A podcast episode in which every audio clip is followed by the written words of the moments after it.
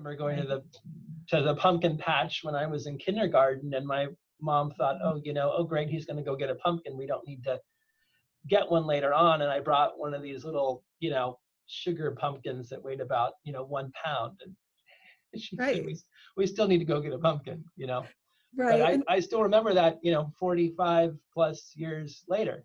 and Paul, you're not alone. I've had so many adults, and it's so rewarding for me to hear what you just said because I didn't think about that when I started this. You just think about the agricultural education, the education opportunity that you're offering these kids. But when we get letters, so we mm-hmm. see with this program mm-hmm. 3,000 students a year. So we receive hundreds of letters, and the what these students write about that they remember and they're also telling us you know i'm going to start a garden. So it leaves a lasting impression and and a lasting memory.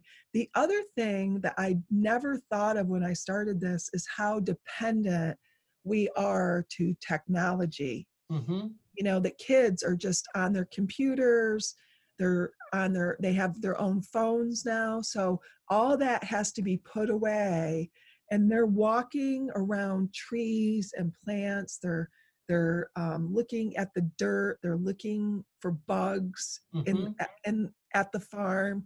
So it really is offering um, a connection to um, nature and and an, a farm ecosystem as well.